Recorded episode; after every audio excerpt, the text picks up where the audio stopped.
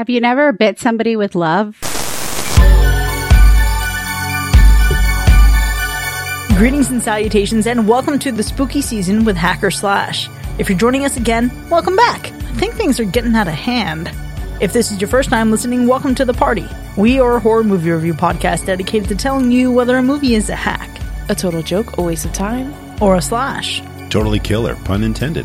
We believe horror is for everyone, and as such, we're rating these movies with the perspective we've gained from our varying walks of life and the flavors of fear we fancy most.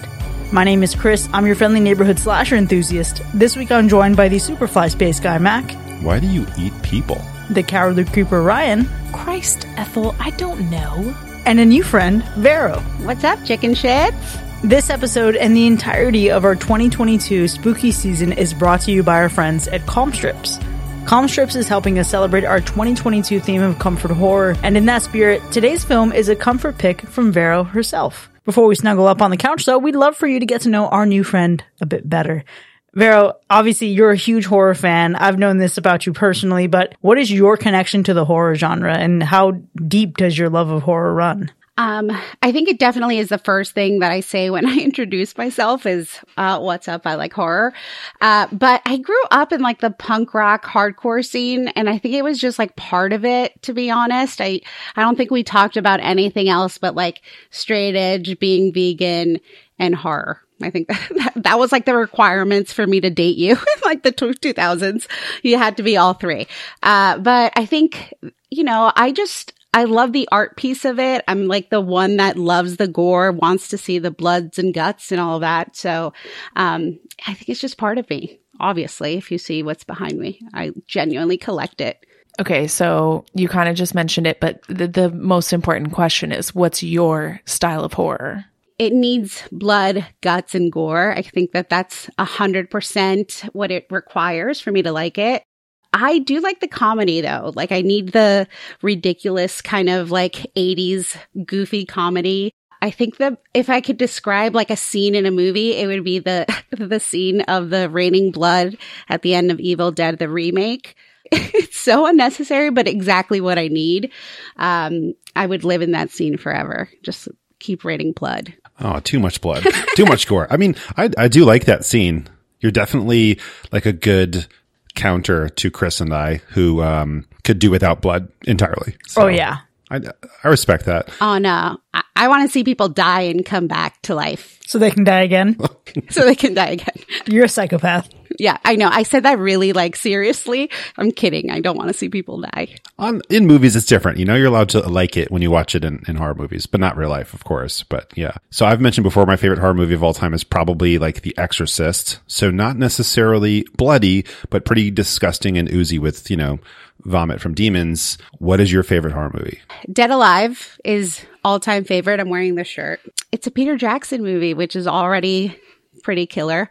Uh, but anything that is like funny, ridiculous, might not ever happen. Uh, but I need, I need that gore. I need babies kind of like ripping their heads out and all of that stuff. I was so unprepared for that movie when we reviewed it. Oh my God. It's, uh, it's crazy. It's, uh, it has no sense whatsoever, but that's probably why I like it. My favorite part of this is you just saying, I need babies ripping their heads out. And then Ryan just not even acknowledging that directly and going back to Dead Alive. I mean, uh, they're on the same, you know, those are on the same level. Those two things, Dead Alive and that happening, same exact thing. Okay, but Vero, have you ever seen Terrifier? No. oh, Okay, you're gonna have to. need to? Okay. Oh, you're a hot dog slice virgin. Terrifier 2 is coming out Okay, okay. What year did it come out? I'm I'm like I'm 80s. recently ish. Yeah, it was in the last seven years or so. Ryan's so uncomfortable and I don't know why, but I'm I like it. You'll see. There's a thing that happens in Terrifier that has been referenced probably more than anything else on this show. I don't know if y'all agree, but the hot dog slice is infamous. It it lives on through us every week. Oh, I'm excited.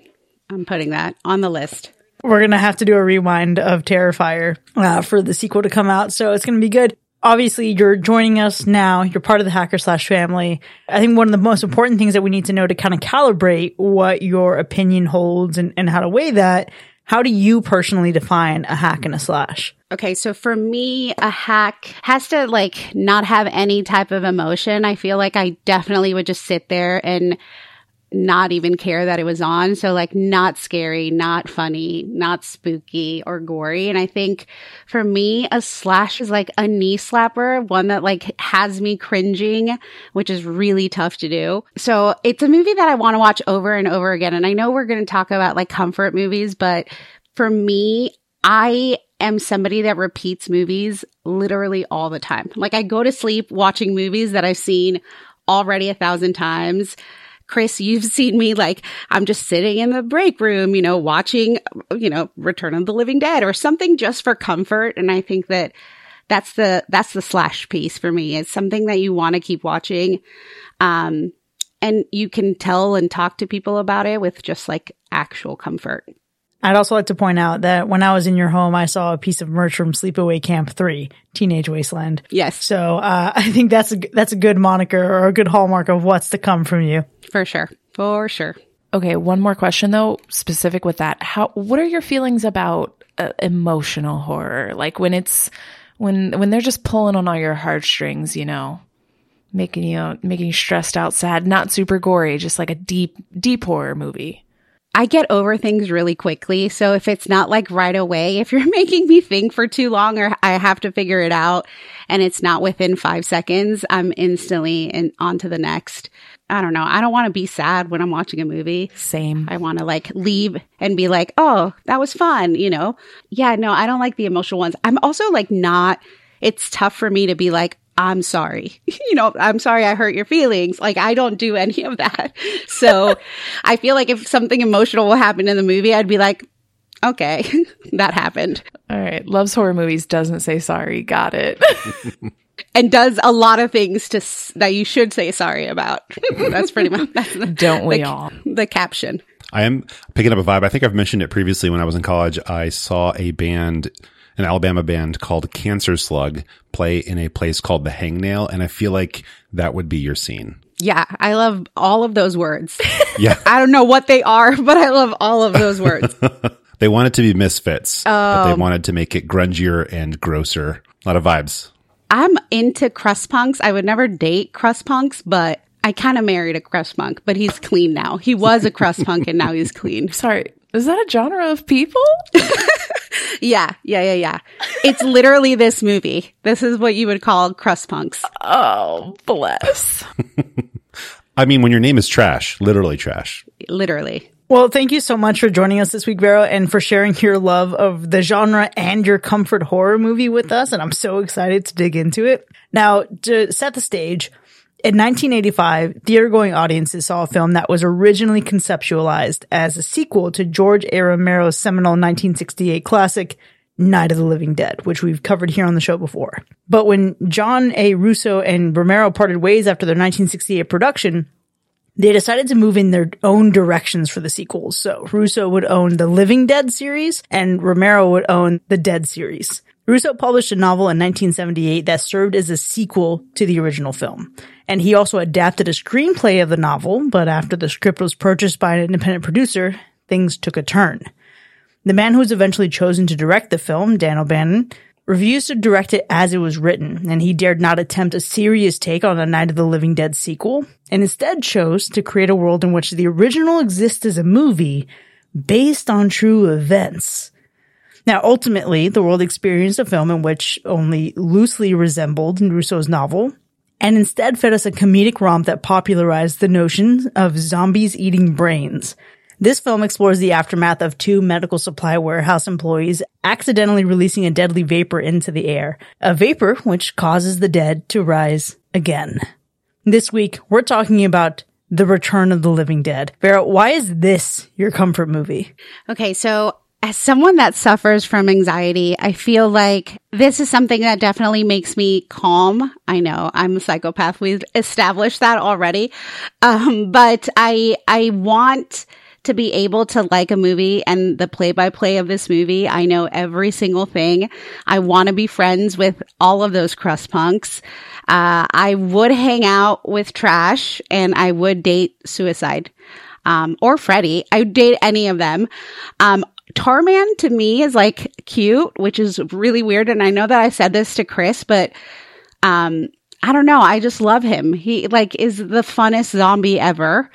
Uh, and you kind of see his skin peel off in this movie, and all of that makes me excited. So I just watch it all over and over again. And the second one too.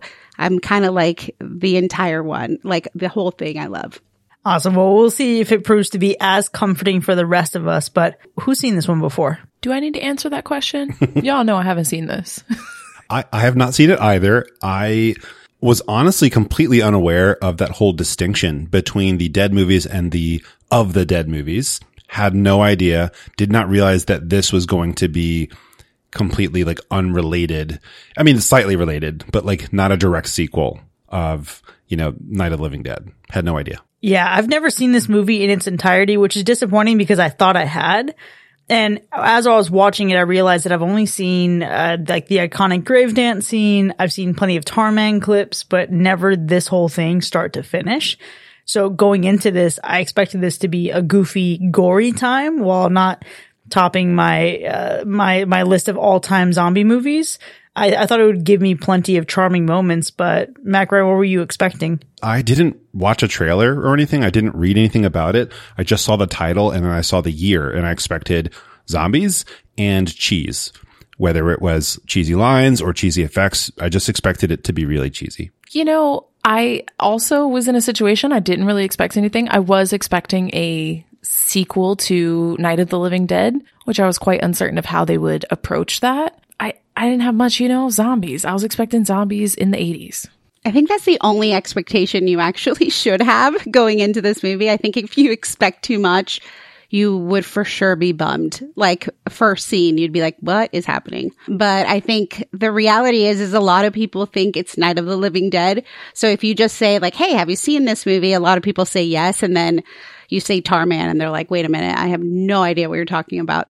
But it's a good one. I think it's like one of the most colorful, like movies that I've seen in a long time. I think colorful is a really interesting way to describe this movie. Man, I was like sitting down for this and thinking, okay, it's going to be go- goofy. It's going to be gory.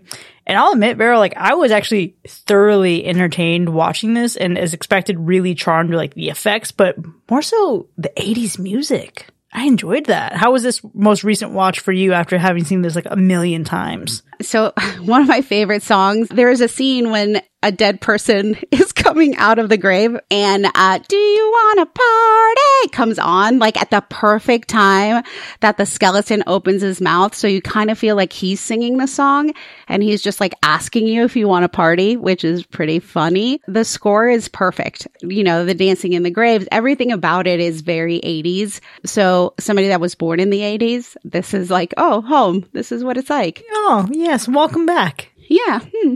yeah Vero, listen, I'm going to be honest here. Okay. I, there's, there's no hiding it. Okay. 80s fun hot mess movies are not my vibe. so all of the, uh, all of the charming things that you've shared about how much you love, uh, Dead Alive and why you love it and everything, every part of m- my body is like, why? how could you? That's insane. You know, during this movie, I thought it was really funny because about partway through, like, like when the gang of like kids roll up, I'm just, I literally think I rolled my eyes. And then partway through, I was like, why am I having a good time? why am I entertained by this? So I guess my main feeling while I was watching it was being entertained and honestly just like interested to see where things were going because we went on a journey here. There's a lot of things that happen and it's not quite as much chaos as Dead Alive. Yeah. I feel like if you don't like fun, you wouldn't like this movie. Agreed. I'm glad you like fun, Ryan. Thanks. Because I thought you were going to say that you didn't like fun and then I would have been bummed out. I think no expectations going into this movie is definitely what you have to do. And that's just like a pro tip for life. If you have no expectations, you'll never be upset. So maybe you guys should all do that because it makes me super happy to not have any expectations. Not a bad point. I'm telling you. I don't need I don't need a hug either. I hate hugs, just so everybody's aware. Also same. I did not know, just like you, Ryan, I did not know that this movie was down to have fun and it was a pleasant surprise because I came into this thinking I don't know. It's going to be 80s. It's going to be cheesy. It's going to be related perhaps to Night of the Living Dead. I'm probably going to hate it because, you know, they're trying too hard and it's going to be ridiculous. But I didn't realize that they were like deliberately trying to be ridiculous in a fun way. And so that was again, huge pleasant surprise while watching this because I was like, Oh, this movie's just like, we're just here to have a good time. And I'm down for that, especially when it comes to zombies. After watching 30 million seasons of The Walking Dead where everyone's just constantly upset, you need a little break from that attitude. You need to have a little fun with it. Yeah. Uh, you also should watch this like just in a dark room because there is scenes that are like super, super dark. Um, so you miss some things if you, if you don't have that, but I don't know. It makes me want to be a bad kid and I was a bad kid. So it just makes me want to continue to be a bad kid. Oh, circle right back around to being a bad adult. Yeah. Yeah. Yeah. Yeah. But I'm like, I didn't care when I was younger. And then like, as soon as I realized I could get arrested, then I, I, I did, at least did it a little bit, uh, more subtle. But when I was like a, a kid, kid, nah, man, I would, I, I didn't care. Rules, what are they? How do they work? Yeah, exactly. Mac, you mentioned a, a, pleasant surprise. I think one of the most pleasant surprises for me is how I felt about the goopiness in this movie because it manages to not be too gross, which is a very delicate balance to strike, especially as someone who doesn't really like gore at all. And at some points, I was actually reminded, partic- particularly from, by Tarman, of the Father's Day cake short from Creepshow. And there were also like a couple moments where I winced slightly, but I spent the majority of the time smiling or laughing with the movie as opposed to at its expense. And I think the comedy actually ages really well. Yeah. I, I think the best way for me to describe it is like all of this movie is unnecessary. Like it's, it's okay if none of this ever actually happens or if it does either way, but it's unnecessary. There's so much mess in this movie. Um, and to be fair, this is Dan o- uh, O'Bannon's first movie that he directed. So like he's already fun because he likes being a mess. Like to make this your first movie and already just be ridiculous and a hot mess is pretty awesome, I think. Yeah, this is definitely fun and it, it is good to just start out this way. And Chris, you hit exactly what I would say. I was surprised by how well the comedy bits of this aged, especially because usually when y'all tell me that a movie from the 80s is funny and silly, I'm just like, what is happening? This is the dumbest thing I've ever seen in my entire life. And like questioning why anybody would do this, you know, kinds of things. And, you know, this movie doesn't really hit that muscle for me. I don't know why, but I didn't sit back the whole time and think, why are they so dumb? There's some things I asked, you know, there's some questions for sure, but the little funny bits, I mean, there's some one-liners in this movie. I think I think this movie probably has the most successful one-liners for me of any 80s hot mess movie I've ever seen. And and they still hit like 40 years later. I'm not 40. Almost. I think the other thing that aged really well, aside from the comedy, was I don't know what you would call it, the props, the puppets, the zombies, like anything involved that was practical in this movie was so interesting to me. There's certain things that I literally right now wonder how on earth did they do it? Like the little spine that does this. Right. Like how do you, how do you do that with practical effects and it looks so good and so real, but you know it's fake. It doesn't matter because it just looks really good, but aged truly well. And there's some that looks deliberately ridiculous and I still enjoyed it because I am also a fan of Evil Dead stuff, but Army of Darkness was one of my favorite movies growing up. And there's literally skeletons that are just like dancing around on screen and, and fighting with swords. And that's ridiculous. And I feel like this hit that energy at certain points. You know what? It does age really well. And I think one of the things about this movie is particularly like how it looks at gore. And obviously you have so many zombie movies that are either really bloody or just like the deterioration of the zombies is intense. I think this is one that could be, could be a little delicate for someone if you're particularly squeamish, but I don't think this is something that anyone should shy away from as looking for like a starter pack zombie movie. You know what I mean? Like Night of the Living Dead is super mild. I think if you want something more serious, you can go that way.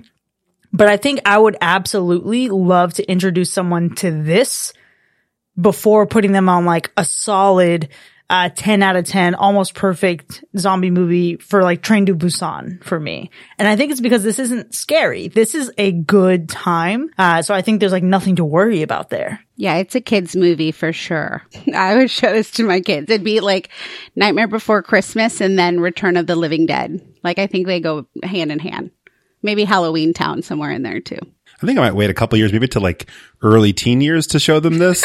um, but I agree. It's not, it's not really a scary movie. Not that really any movie scares me, but I, I think this, if you were like, even if you're squeamish, I feel like you'll probably be completely fine with the lights turned off and no one's at home. You're not going to watch this and be like, Oh my gosh, there might be a zombie in the closet. No, you're going to watch this and go, that was ridiculous. How much fun. Yeah, I think, and that's what it's trying to be. But the thing it loses out on, you know, cause it, it's not scary, but it's like deliberately not original. So it, it loses originality points, but it's 100% on purpose, which adds to the originality points. Cause it's like, yo, we're going to reference so much and so many things, especially the big one, right? Night of the Living Dead, but we're doing it on purpose. And I love the whole meta thing and they execute it well. I gotta disagree with you, Mac, because I feel like this is a super original take on zombies for the time. Because like this is the movie that makes everybody else shamble and say brains. This left an indelible mark on society and the subgenre as a whole, and it's the time where you get variations of zombies. Like this, this had a, this had its moment. Also, this could totally happen. Are we not in agreement in that? Like, this is something that like really could happen. So we need to get ready. Um, so I'm, I'm really confused why you guys aren't ready, but the reality is, is I think, um, I think it's original just because, like Chris said, there's a, so many things that you would be like, wait, why is that happening? And you've never seen it in another movie. Um, and I think that that's, it's original. I wouldn't say it's like, you can totally expect everything that happens in this movie. There's no like surprises. Um, there's a lot of foreshadowing the entire time. So it's really easy to know what's going to happen. So if you're into like the, ooh, I gotcha, you won't, you won't be gotten in this movie. Yeah, I'll I'll lean towards what you guys have said for originality. I think it gets the points, especially like the brain stuff, you know, you can't take away from that. That's literally the basis of zombies at this point. And also, Vero, I am somewhat prepared. Me and one of our patrons, we've already started delegating. I'm going to be a welder. So we do have some plans for end of the world vibes. I don't know. Do we believe the based on true story vibes? You know, I don't think we should. You prepared for zombie apocalypse? What's the point? You've already said you're going out first. I'm not saying I prepared for it. I'm just saying that there have been jobs delegated if I do happen to be alive you know, I, I have skills. Okay. I, I really thought you were setting this up for you to have like the least impactful jobs so that when you just give yourself up, we're not all suffering. As long as you guys keep the outside taken care of, I'll be on the inside welding your whatever things you need, weapons. I got you. I have heard that Hot Topic has a zombie apocalypse emergency preparedness plan. I, I had someone, a friend of mine that used to work at one and he said, yeah, they have like in the store, what you lock down, where you go. I think you go up into like the rafters or something, but they have apparently at one point they had like a plan for each store. Bro, the whole government has a plan. It's on official websites. if you owned a company and had like to issue like emergency evacuations evacuation plans and stuff, wouldn't you also do a zombie plan just for fun? Because everything else is boring about that process. Okay, so realistically speaking, Hacker Slash is now an LLC. I should absolutely make a zombie preparedness plan as part of the package. 100. Absolutely. I think the, the reality is, is I 100%, we'll get into like in the spoiler zone why this is going to happen to all of us, but the reality is I've always had a ready to go bag uh, when I married my husband, I realized that I, all the things that I planned for, I was not going to succeed, but he can like catch fish with his hands. So we're good. He just has to like come with. Um, but I think the reality too is I am definitely a psychopath because all of y'all are talking about like what you would do to stay alive. And I have like a zombie plan when I become a zombie. Like what is the first thing that I would do as a zombie? Um, so yeah, we're very different because I'm ready to roll. I'm like, let's, let's go. I want to know what's on your zombie plan though. Like what is your first, what, what is your first target? I would go to Costco. I would go to Costco. That's the first thing that I'm going to do. But they need a membership card. I have. one. I'm a gold member. Okay. I'm a gold member. It's not going to match your picture when you become a zombie. Accurate, accurate. But I would do Costco for sure. That's the first place I'm going. They got everything you need. Also, I'm going to be a very smart zombie because I know what to do. You're going to get bulk macaroni and cheese so you can make it for all the humans you're going to eat. Yes, side dish, a side dish. Well, I think those contingency plans are a good thing to have. I, I hadn't considered obviously having one uh, in case of zombie, but I do think that the plans that are placed in this movie and kind of the lack of planning by some other characters or the failure to adhere to a very simple direction actually makes for a really satisfying ending to this movie. It's, I think, one of my favorite parts of it. It's conclusive in the sense that it leaves no mystery to what's happened once the credits roll, but I think it is, in fact, the best way it could have possibly ended. Boom. Okay, so I had a major logistical question about the ending, and that was just me not suspending disbelief for a moment, but I found it really funny in like a burn after reading kind of way. It, like when you get to the very end of the movie, it just like made me chuckle more because of the way that they ended it. Love that. I think it's the perfect direction for this movie. Honestly, I mean, when you go through this journey, you need what you get, and then the very, very, very like last bit, you need that too, because it's it it's just perfect. Well, let's see if the perfection of that ending can translate to some positive scores. But before we actually rate this movie, Vero, how would you describe the gore score uh, for those who may be squeamish? I know. I was trying to think of this. I actually like pondered for a really long time because I was like, okay, what if I actually were a chicken shit? Like, how would I rate this? I would say a medium gore, almost like no gore. I would hug Tarman before I hugged any of you. I'll just say that. And Ryan, what about the animal report? Yeah, this is one of those ones that like Pete is not stoked on, but I'm I'm going to be honest. I have no idea what I'm supposed to tell you about the animal report here. You just got to roll with it. All right, well, let's go ahead and roll right into these ratings then. The Return of the Living Dead from 1985. Was it a hack or was it a slash? And we'll start with Vero herself. Slash. Brains. More brains. Yeah, Vero, I think that was a pretty predictable slash. You, you seem to be, you know, at least a little bit of a fan of this movie. I went into this and I turned it on and and the first 5 minutes I was like, ah, "Oh, they got me again with another one. Another movie of just nonsense and like could this be a more alternative group of people? Not at all. But then we go on a journey and we take some wild rides together. And honestly, it is a good time. And for me, I cannot believe I'm telling y'all, but it's a slash. And I'm not saying it's the best movie ever. I think we all know it's not the best movie ever, but it's a good time. And like, it's a good time in the way that I think y'all tell me stuff is supposed to be a good time all the time. It's a good time in the way that I could not enjoy Evil Dead. So, I mean, I don't know. That's kind of significant. It's a good slash. I am surprised from what I anticipated you would you would actually give this, Ryan. Uh, but after we've gone through this whole conversation, I'm not surprised. So this whole this whole last 35 minutes has surprised me. I'll say that. So that's that's a positive thing for you. Um, but this film is a, is truly a joke, but it's not a waste of time. If you go into this realizing that the joke is on purpose, you'll have so much of a better time it's not the type of camp that like we typically appreciate here where it's like really tongue in cheek and almost slapstick, really kind of like airplane. Um, but it's still this great silly meta zombie flick and I, I cannot hate it in any way. It was ridiculous. It was weird and I had a great time watching it. It's a slash. Well, we are off to the races here. And let me just say that Night of the Living Dead is an all time great to me, right? It was a very serious movie and all of my connection to zombie lore stems from that original film and Romero's Dead series. So zombie comedies came to me much later in life and I am actually highly upset that it took so long for me to see this movie.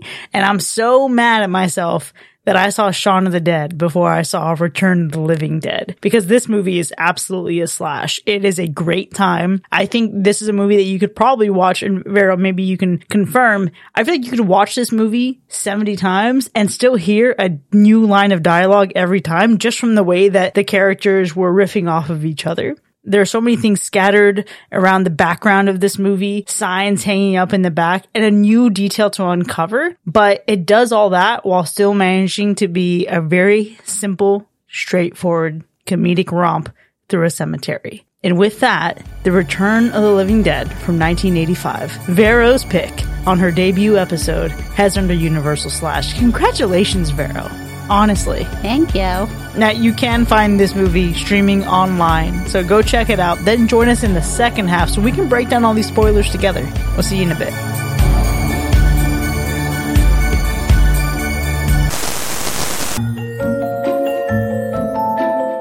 We generally believe that watching horror movies can relieve anxiety. No, really, it's definitely true.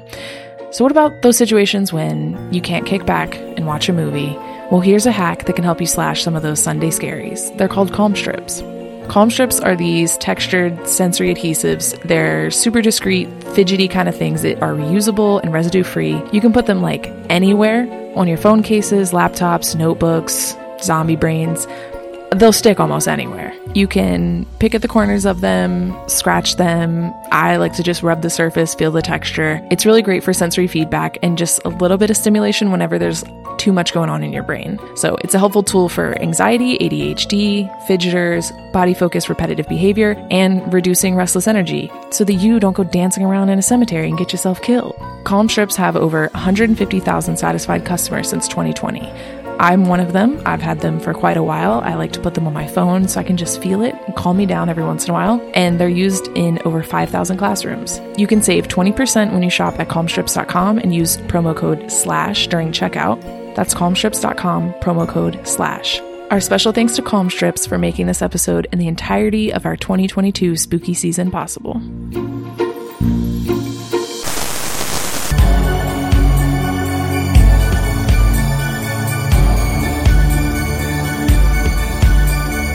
Welcome back, folks. You are now entering the spoiler zone for The Return of the Living Dead, which has earned a Universal Slash.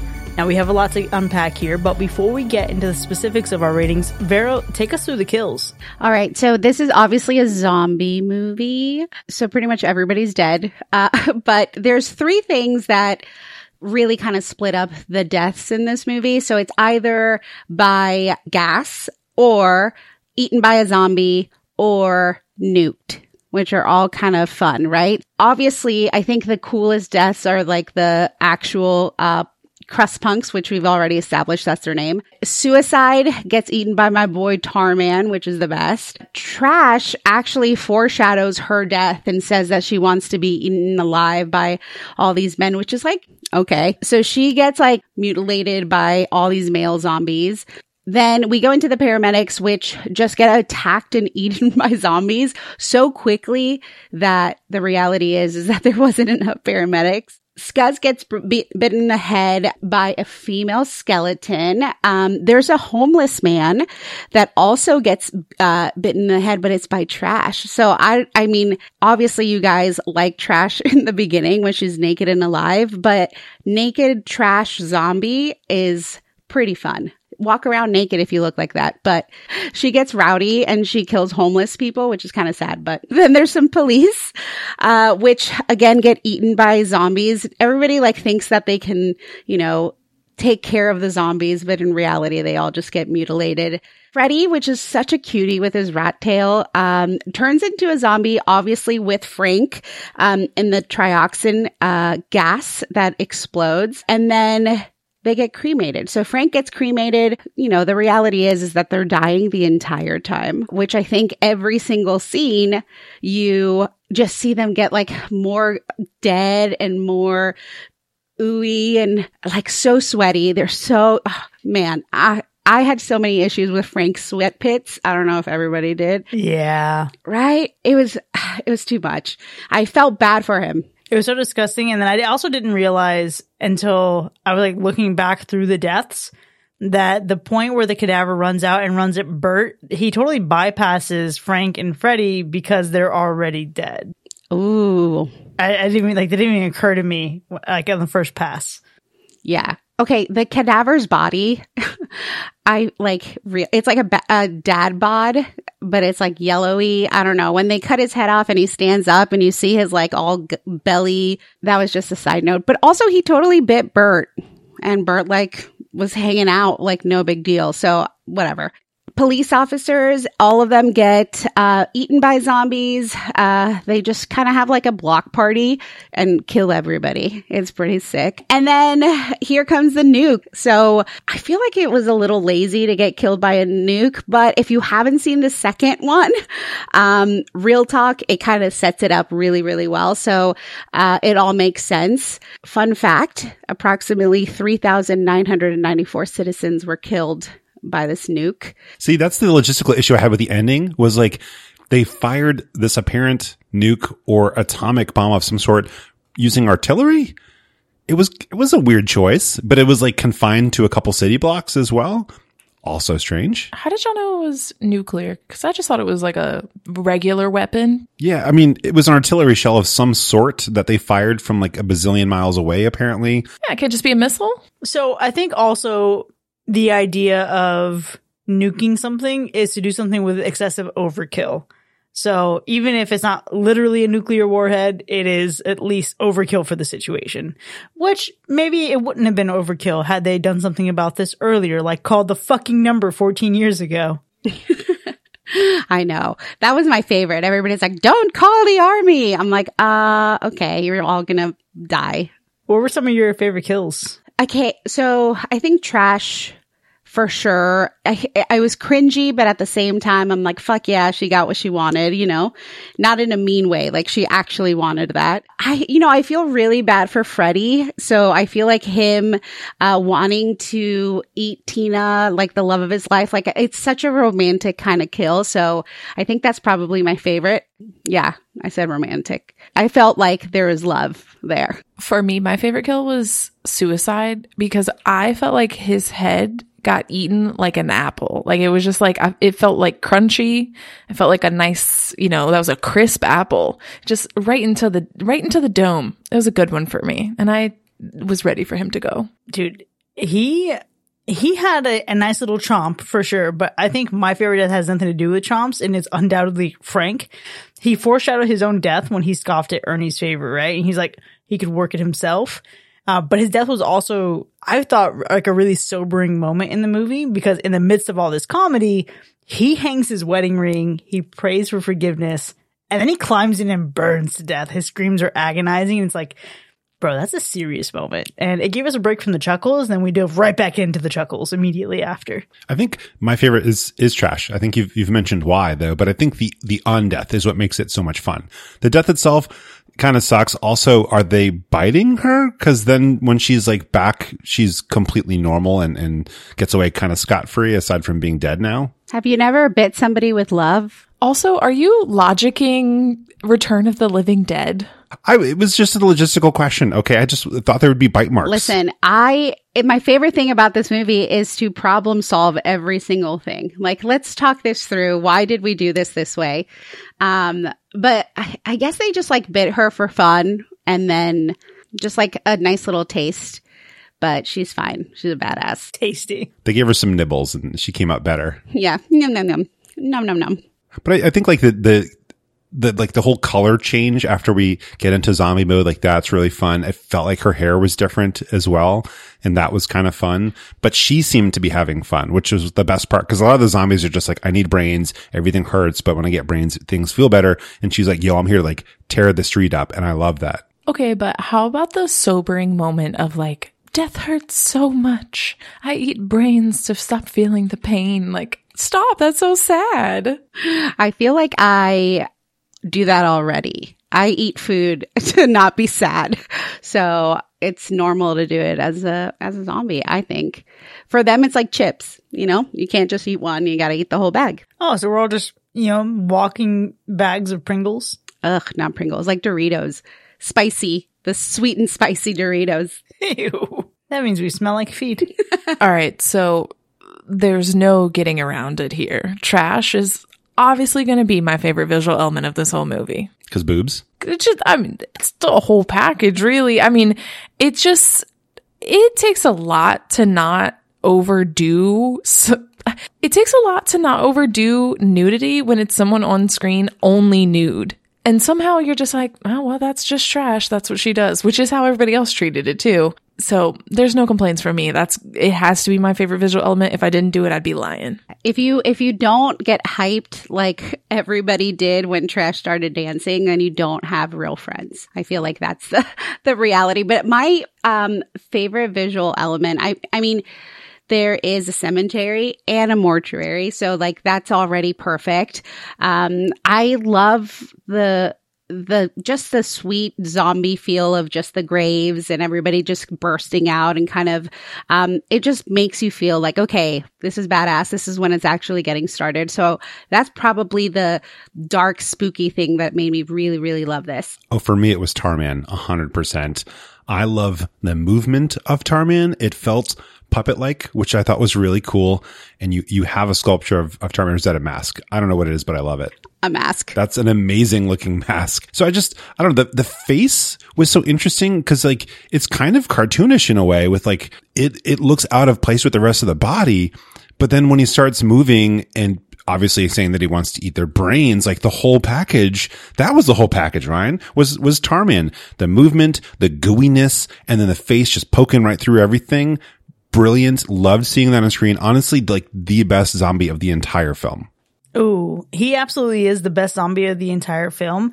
He, I think, was like a like a really close tied for first place in terms of like my favorite visual. The best shot I think in this whole movie is when shit's starting to go down, the gas is in the air, and we get that shot of the body bag moving around in the plastic bag in the freezer. Oh my gosh, that was so good. And that was a moment where even if this movie didn't take a completely comedic turn, that could have been the start of a really great, like serious, scary movie because that was like a chilling image, no pun intended, with it being in a freezer.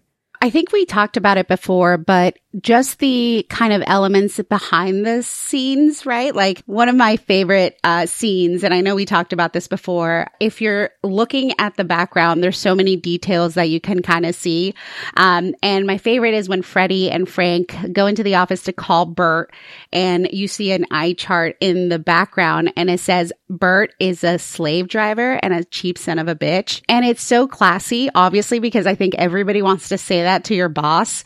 Um, but it's like so subtle, so you don't really know. And as a sad goth, you know, sad girl, I think that everything that you want is, you know, in this movie. There's the music. Um, you know, you feel paranoid because you're like, wait, what is actually happening? Nobody knew the entire time.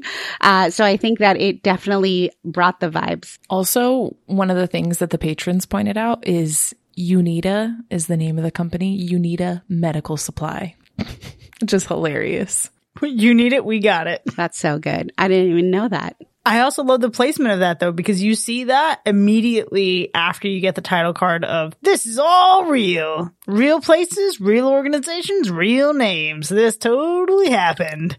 And this is what you see immediately after. And that's absolutely hilarious.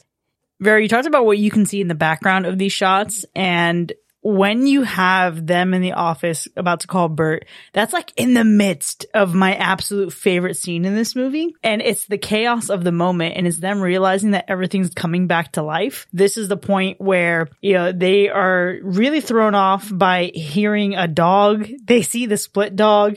It's actually made me a little, little bit sad. Not because, I mean, obviously it's a totally fake dog. Um, it's, it's in no way you know, something that would emotionally strike you. But the sound effect of a dog being hit is not fun for me. Uh, but still, this managed to make me laugh at it. We have that. We had the butterfly wings coming to life.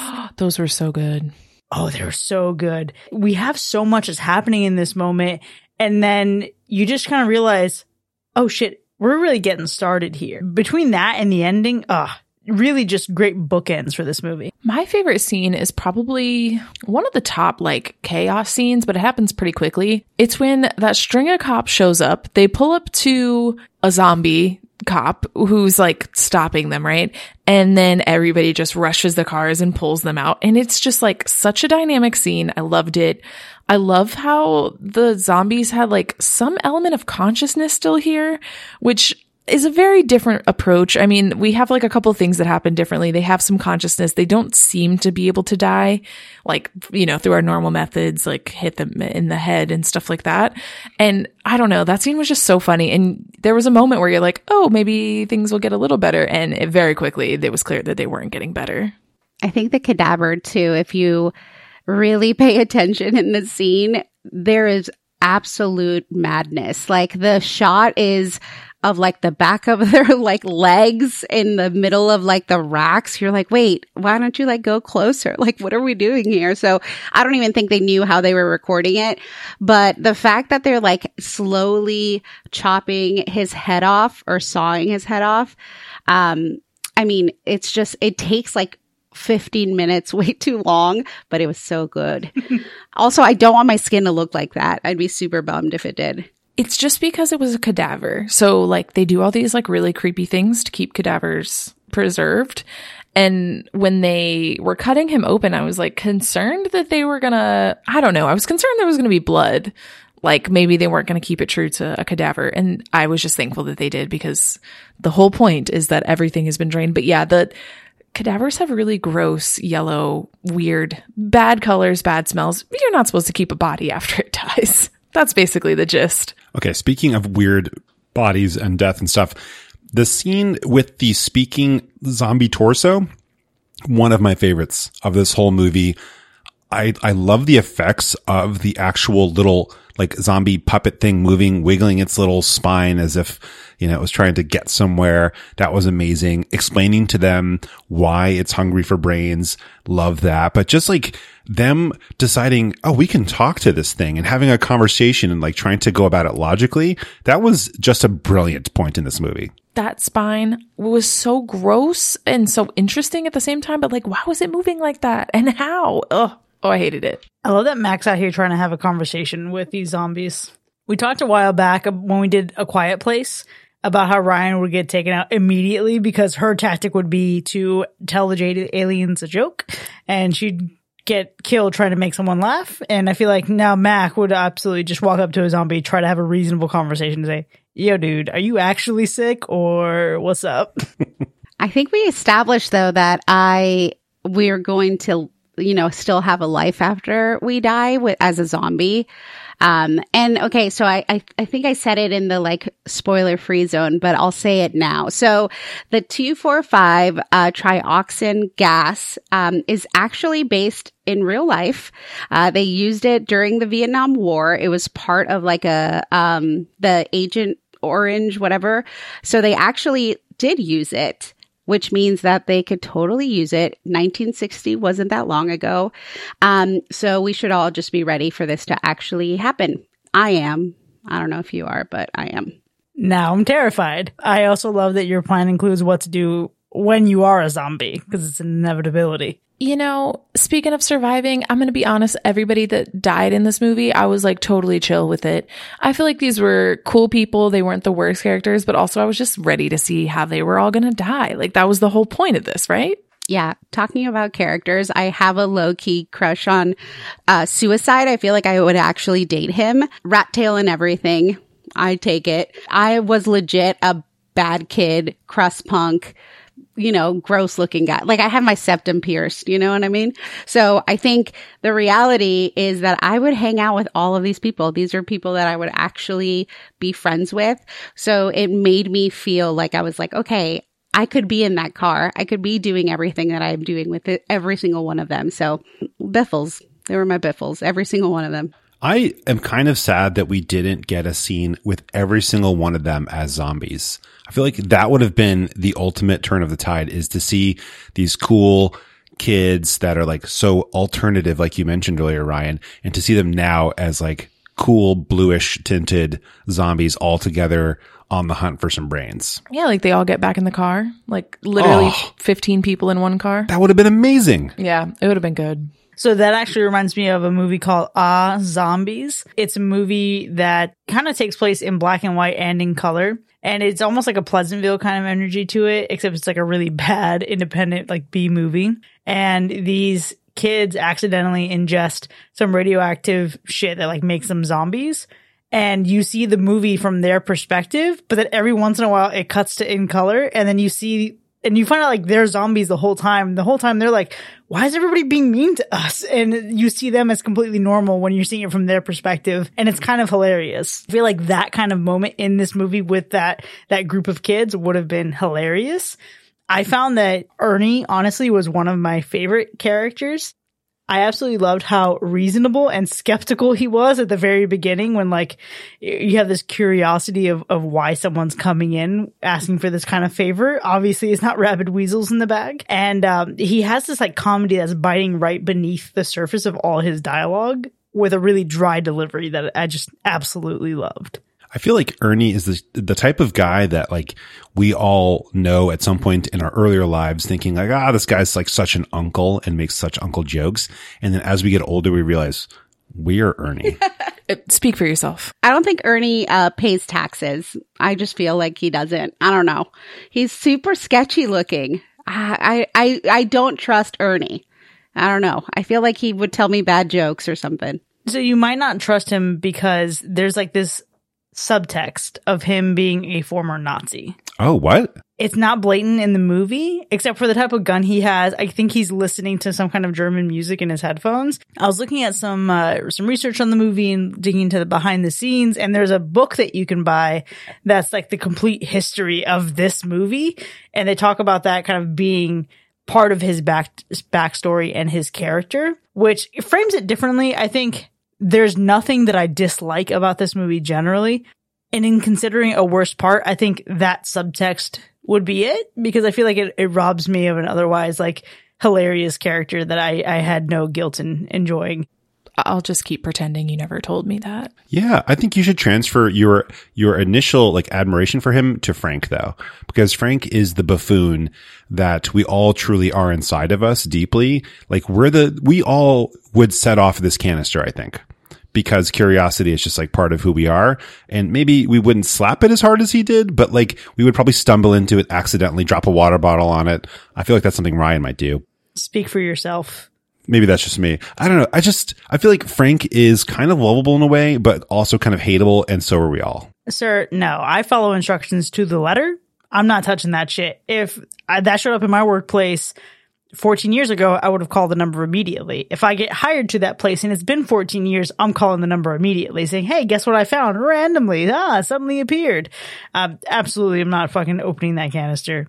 Well, I think we are more like Freddy though. Like our first like thought would be call the number on the thing, get this taken care of. I probably would have just like snuck away at that point. Had he told me this whole backstory and showed me that, I would have been like, okay, I'm gonna pound, I'm gonna go bounce right now. I gotta pee real quick. And then brought it up right in the phone. I know. I feel, are we bad people that I wouldn't necessarily like open it, but then I'd be like, fuck it. I'm not telling anybody else.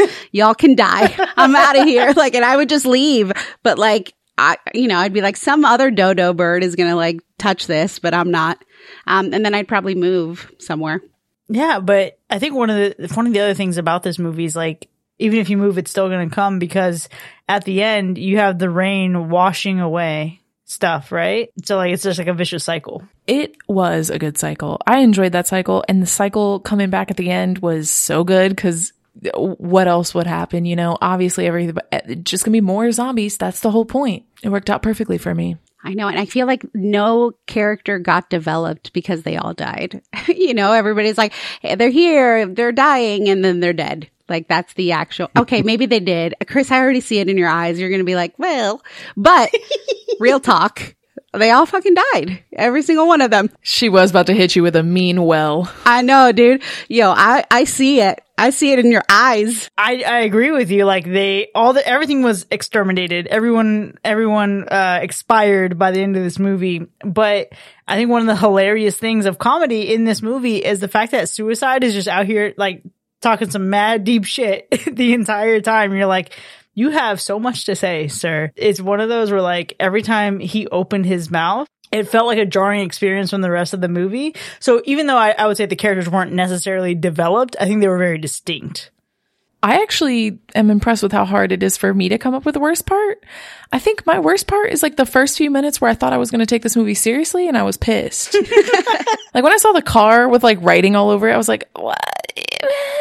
When they were just saying the most like alternative anything they could say. I was just like, oh, please help me. And then this like one main chick is just dressed like a sweet little regular high school person or I don't know. It would, I, there was just a moment where I was like, I could not hate this more. And then we took a turn and I was like, oh, okay, we're just going on, you know, this is based on true events. I'm down for the lies. Got it. if I if I'm being real real, if I did not know that there was a second part, it would leave me like too sad. So I'd be really bummed and I'd be like, ugh, the ending is kind of lazy. But if I didn't know that there was a second part, but since I do, it's bad, but it's not like the worst. I feel like I'll get over it. Okay. I'll give you that. It's honestly, it's hard for me to pick something. I'm going to nitpick just because I can. I'll just say the worst part of the movie is dancing naked in a graveyard because that's just disrespectful. I love how uh, your worst part of the movie is one of the most iconic moments in the movie. That's fantastic. but it's on principle. It's not about the moment in the movie. It's uh, the idea of someone stripping down Right. into the nude, into the birthday suit, and disrespecting graves. Look at you. Well, so I do. I, I've mentioned before that I think most sex scenes, uh, every sex scene in any movie is completely unnecessary and doesn't add anything to a movie. And I feel like in this case, it's kind of similar to the the scene in Under Siege with uh, Steven Seagal, where there is a stripper that pops out of a cake um, and dances, not realizing that nobody's in the ship because it's been taken over at that point. Uh, anyway, it's so ridiculous because it's completely unnecessary and didn't need to happen. And I feel like in this movie, it's kind of the same thing. We didn't need her to dance naked in a graveyard. Like we can establish her character in other ways. We can have her get nude if you really want to in other ways. It just, it's just kind of extra for the sake of being extra. Okay, but what's better than a character who literally has hot tits and her shtick is getting naked and dancing in public? Like, that's her thing? Are you joking me? How could you know a character any better than that? Also, she has some killer moves. Like, if you see it, like, she's legit. She's got the roll. She's like, takes her, like, she has the legging. I don't know what clothing has to do with her moves, but It matters. she had everything, everything that you needed. She had rhythm. She was ready to go. So, also, she, she t- tore her shirt up so classy, I think. Um, it was a very classy move. She was hitting all the beats that needed to be hit, like as a general thing, not the music beats, but like the, the, the things you need to do if you're going to be a chick that gets naked in public and dances and doesn't care about anybody and strips their clothes off and whatever. She hit all the things she needed to. Ah, yes, the beat of seduction. Absolutely. Classic. That's right. Missed opportunity to start dancing while naked and get bitten by a zombie in a graveyard though. That would have been kind of a fun little scene to throw in there. Just saying. Yeah, it's also a bummer though. She was naked with acid rain. Like she, she probably suffered the most, um, when she put like on a vest. What? Like she still, she had acid rain on her body. Can I just say how afraid of acid rain I was when I was growing up? Like I really, I thought, like I thought we were really gonna have like a big impact. Like I wasn't gonna be able to go outside in the rain, and uh that's not true at all. It's Give it- it's fine. Give it time. It has been time. No, give it a few more decades. We're almost there. I'm just saying I've known about it for a long time, and I was very concerned when I was like eight. Right. It's a full moon and you just put it out in the universe. So you're literally, we're going to get acid rain in like two days. I'm not scared. I'm going to be real. I've always wondered what it is because people would talk about it. And I think I just didn't ask enough questions in the moment with context. So I, I don't fully understand. I'm not up to speed. It's kind of like when I missed the boat on fractions and reading analog time in elementary school. I'm Just kind of get by thinking that, uh, creating the illusion that I know what you're talking about. Science and ecosystems. Those sound like professional words.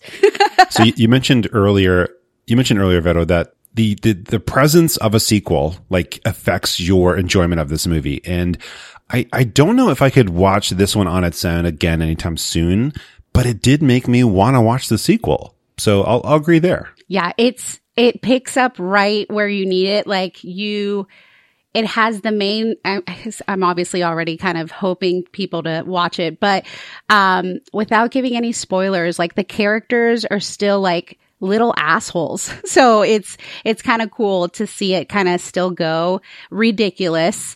Um, I will say that it gets, I feel like they had a little bit more money on the second one. So the like actual like makeup and effects and all of that is a little bit better, like tad bit. Um, but it definitely is, is awesome for sure. I could see wanting to watch the sequel, but I, I mean, I don't know. I will watch this again at some point, but I'm not, I, I don't know when. I don't know when the situation would be like, dude, let's watch Return of the Living Dead, but I'm down. Oh yeah, this is something that I am so bummed that I missed out on this far into my life. I'm fucking 32 years old and I've been missing out this movie. This movie is four years older than me and I had every opportunity to watch it growing up this entire time. So I will be watching this again. I cannot wait to do a double feature with this and the sequel. But uh, well, something I'm even more excited about is hearing how things shake out with Max. Fact or fiction? Number one, Thom Mathews, who plays Freddy, decided to get his ear pierced for the role, since the character had a pierced ear. He found out later he could have just used a clip on. Fact. Fiction. He had a rat tail. This one is a fact. I think that's dedication as an actor. I'll, I'm going to give him some credit for that. Number two, the bags of rabid weasels that they brought in, aka the dead moving body part thingies, those were just Energizer bunnies. I feel like they had a different pattern, but you know, I was thinking they could have made those look more like moving body parts. I will go fact again. Yeah, I think fact. They're weird. They did weird shit on this movie, so I'm going to say fact. This one is a fiction because they use those little motorized monkey toys with cymbals and they just removed the cymbals. Oh, that's kind of genius. Smart, right? Number three, the moving butterfly effect was created by applying a small electrical current through butterfly cadavers. Fiction, there's no way. Why would they do it that way? I, I want to say fiction as well um, because that's fucked up. Like, we- just let them. They already died. I don't know why. I like butter. I you can't even catch a butterfly half of the time. Just let them lit live or die. I guess die. You know what, Vero? That might be exactly why it's actually true because it's messed up. This one is a fiction. They were printed. They literally just like printed some butterflies and cut them out and like stuck their wings out a little bit and then blew air on them off camera. That's an amazing effect, I think. Very interesting choice. I want behind the scenes on that one. And number four, Tina falling through the step. Accident, but not an accident. Dan O'Bannon had that bad set put in on a lunch break and then told the actress to do a test run and Homegirl like literally hurt herself doing it. Oi, I will go fact here. Same Z. Like you could tell that she actually got hurt. This one's a fact. You can notice that it like took her a second to get up from it. And that's been fact or fiction. Well, there you have it, folks. The Return of the Living Dead from 1985 has earned a universal slash. Now, we certainly had a lot to talk about here, but it doesn't end here by any means. We want to know what you think. Is this movie a classic for you as well? Did you enjoy having our new friend Vero hanging out with us? Let us know. You can join in on the conversation by hanging out with us for free over in our Discord. Click the link in our show notes to sign up. If you've enjoyed listening to this episode, consider becoming one of our patrons. Visit patreon.com slash hacker slash to enjoy more of the show with early access, extended episodes, bonus content, and live shows. We'll see you next time, folks. And remember, don't fool around. You're learning. Try not to think about dying too much.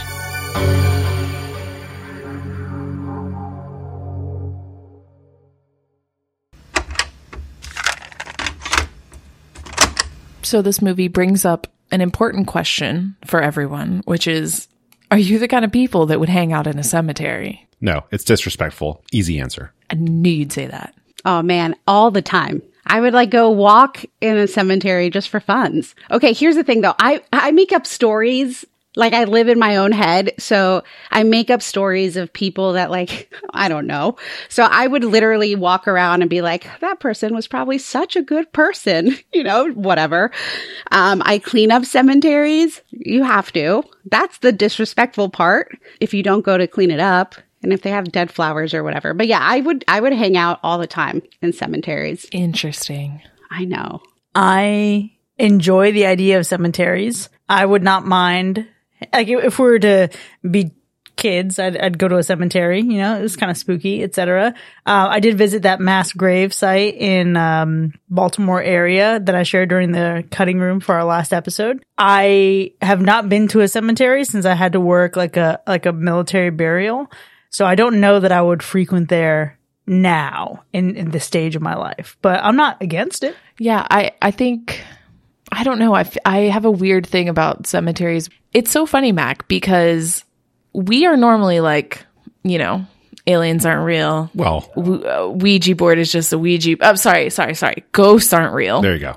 Uh, you know, Ouija board is just a cardboard, you know, placemat. You know what I mean? We're usually those people. But with cemeteries, it does feel weird for some reason, even though the truth is it's just like some rocks and some dirt and some boxes. Yeah, I mean, I, I think the part that's weird to me is most of the cemeteries I ever visited growing up were military cemeteries overseas. So from like World War World War One and World War Two, and it's weird to me to imagine going to one and like partying and stuff. And that's where the disrespectful part comes in for me. Uh, as an adult, the few times I've been to a cemetery have been for family members. So the idea of going to a cemetery to hang out is even more disrespectful in my mind. I love the idea of going to one and cleaning up though. I think that's amazing. Um, I think it would be fun or interesting, not, not like fun, like to go party and drink beers, but like interesting to go to one from, I don't know, hundreds of years ago. Like that, I think would be really, like, I'm curious about like the style of the, of the headstones and, and all of the cool stonework going around. Like one from the Revolutionary War. I'm intrigued. I would go to one just to walk around and check it out. I think I'm good. I don't know. I don't know what it is about historical graves that I'm like, ah, I'm kind of bored by this. But if you go to Savannah, obviously, like they, I don't know if they get paid royalties every time they say, this is a city built on its dead. You're standing on dead bodies, but that's like the whole gimmick there. So, I mean, the idea of that is, is, kind of cool, I suppose. But I will say that when I lived in Big Sandy, Texas, a small town allegedly named after a, a, uh, sex worker of the local house, um, her name was Big Sandy. There was nothing to do in that town so I remember hearing a bunch of teenagers from the local high school would hang out in the cemetery and drink and then like go cow tipping or some shit. And I'm like, oh, this feels I'm like very Texas. I don't know. Maybe our Texas listeners can chime in and let me know if that's just uh, that has since faded since the '90s when I was there. My dad lives like around the corner from a cemetery. It's kind of old, but not. I mean, I don't know aren't all cemeteries a little old, you know? They got dead people in them, so they got to be somewhat old. I've run through it, like on a run, run straight through the middle, and I wouldn't do it again. It's a zero out of 10 for me. I, uh, again, I could see the, I could see the cleaning thing. I think that'd be cool, but I don't know. It's also just like, I don't understand, I think, why people are like particularly drawn to them. It, it doesn't hold like the weight for me that it holds for Mac, but I'm just like, you know, there's other places I could hang out. Okay. So when you're on your day off and you have alone time planned, right? And people disrespect that. Like know that you want to spend that time alone and are just like blowing up your phone with stupid crap. And you're like, come on, that's kind of annoying. Imagine like, hey, I have some alone time planned for the rest of eternity and people just like show up and throw beer cans around. That's, you know, disrespect. I'm trying to rest here. Do you think they're there? Like, they're not hanging out watching Netflix down there. It's Netflix and die. Hey, we don't know. I do know. Mac, you don't believe in ghosts. then why does it bother? See, I, I, do believe in ghosts though. I, I'm like the whole brujeria thing, like the go, I like, you know, make sure that I'm like, Hey, listen, I'm here. What's up? I hope you're well. Hasta la vista. But yeah, no, I, I, I totally believe in it. That's why I give them stories so that I feel that like I'm, you know, with them. I'm like hanging out with them. to be fair though, I haven't gone to, I, I, just don't hang out in cemeteries on my day off. I know I sound like a psychopath, but I'm not really a psychopath. it's just fun. I just like, I rather be with dead people than uh, regular people, if that makes any sense. I rather hang out with the dead than with people. The ones that were already dead. Yeah, yeah, yeah. Yeah, yeah.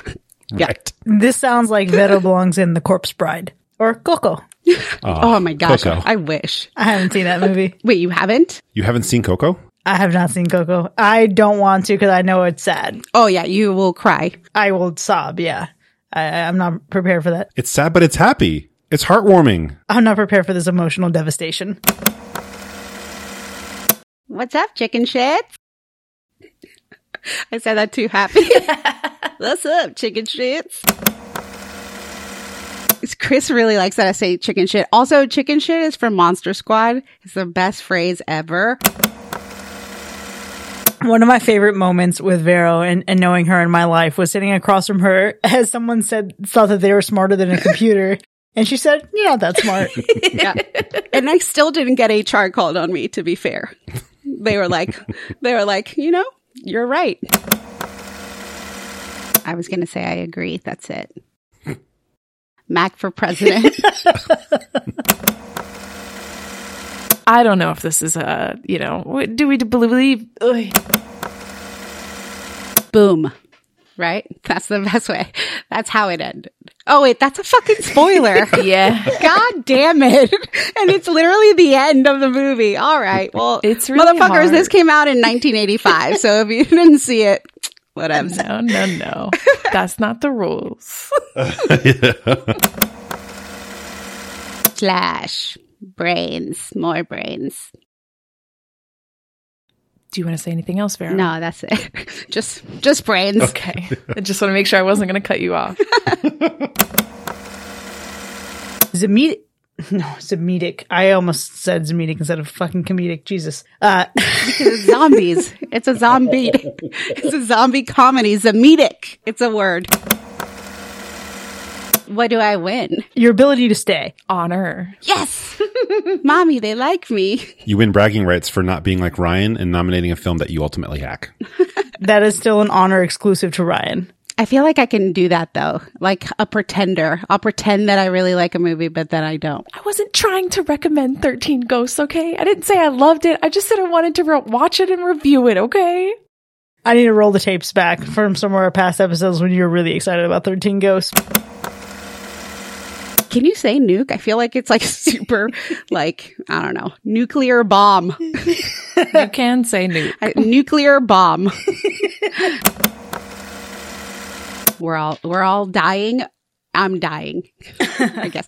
What was the saying? I forgot the saying already. I don't even know. Wait, so Vero, what's your plan? What's your what's your dead zombie plan besides Costco? Obviously, just like be super nice to Mac. I'm gonna be like, "Hey, bud, we're friends. We can talk." no, but um, yeah. So go to Costco. Um, I would get like a badass car, maybe like a Jeep or like something that like I could totally just, I don't know, load up and go. Um, I would go everywhere that I've wanted to go. Like, I don't know, the mountains, like, I don't know, somewhere really fun. I haven't, I've been to the mountains, but like, all, I want to see all the mountains. I want to go to Alaska. I don't know. Everything stopping you now is also going to be stopping you as a zombie. No. like you still got to buy gas. Okay, because here's the thing. I don't think capitalism has mentally prepared for zombies the way that Sparrow has uh, prepared for zombies. Uh, I don't think your job is going to have a contingency plan of, hey, I'm going to need you to come to your shift if you're, uh, if you're zombified. You know what I mean? It's probably to be like a mandatory quarantine. You have the freedom. You don't have to worry about the financials. You just bite people for money. I don't know. People are into it. yeah, there's no more, there's no more rent. Um, once you become a zombie, you just do whatever you want. Um, what are they going to do? you know, are they going to tell me to n- nothing? I killed them if they say something. I will not pay rent. I will kill you. Um, I love that you're getting call outs. Um, she can't start living until she's dead. I know. I have to remind myself that I actually have to pay rent because I'm already in character. So I need to make sure that I get out of this character. Well, speaking of characters, I do love that we're like effectively going no gods, no masters, no brains. yeah, they're just YOLO it. I mean, I think that's the whole thing about the, vo- I think that's the whole thing about the zombie apocalypse is like, you just have to be prepared to roll with whatever because nobody's going to handle it well. You just got to be like the one person that's like done a little better. And at least Vero has a plan for when she sucks at being human, she'll be a great zombie. Yeah. Um, I also am super, like, I can figure anything out. I feel like I, my skill is problem solving. So I'll figure it out. Even if I have to, I mean, uh, Chris can tell you me trying to set up this mic was be challenging, but I was like, I got zip ties. What do you need? I got zip ties. I got scissors. Uh, I got Velcro, but we figured it out. You know, I have every single thing color coded as well. Honestly, it was impressive because I was missing one a piece to attach the mic to the stand, and yet we still managed to rig it together with zip ties. So I believe in Vero's ability to survive after the after the uh, apocalypse, hundred percent. I'd bet on her before I bet on any anyone else. Yeah, I feel the reality is is that the best part of this movie was when suicide died. I know I said I would date him, but also he would probably like beat me or something. So I actually low key hate him. So I feel like I would want him to die. Too far? I mean, I don't know if it's I don't know if it's too far. He kind of has that. He kind of has that vibe a little bit, right? You know, it's just like his attitude with his friends. Wait, wait, wait. But Vero, I have a very unfortunate thing to drop on you here. since you've slashed this movie, you actually have to say the worst part of it. You have to do the opposite. Dang. Good luck. That's really hard. No, no, no. We all slashed it technically. So, Yeah. So we all have to do a worst part. okay.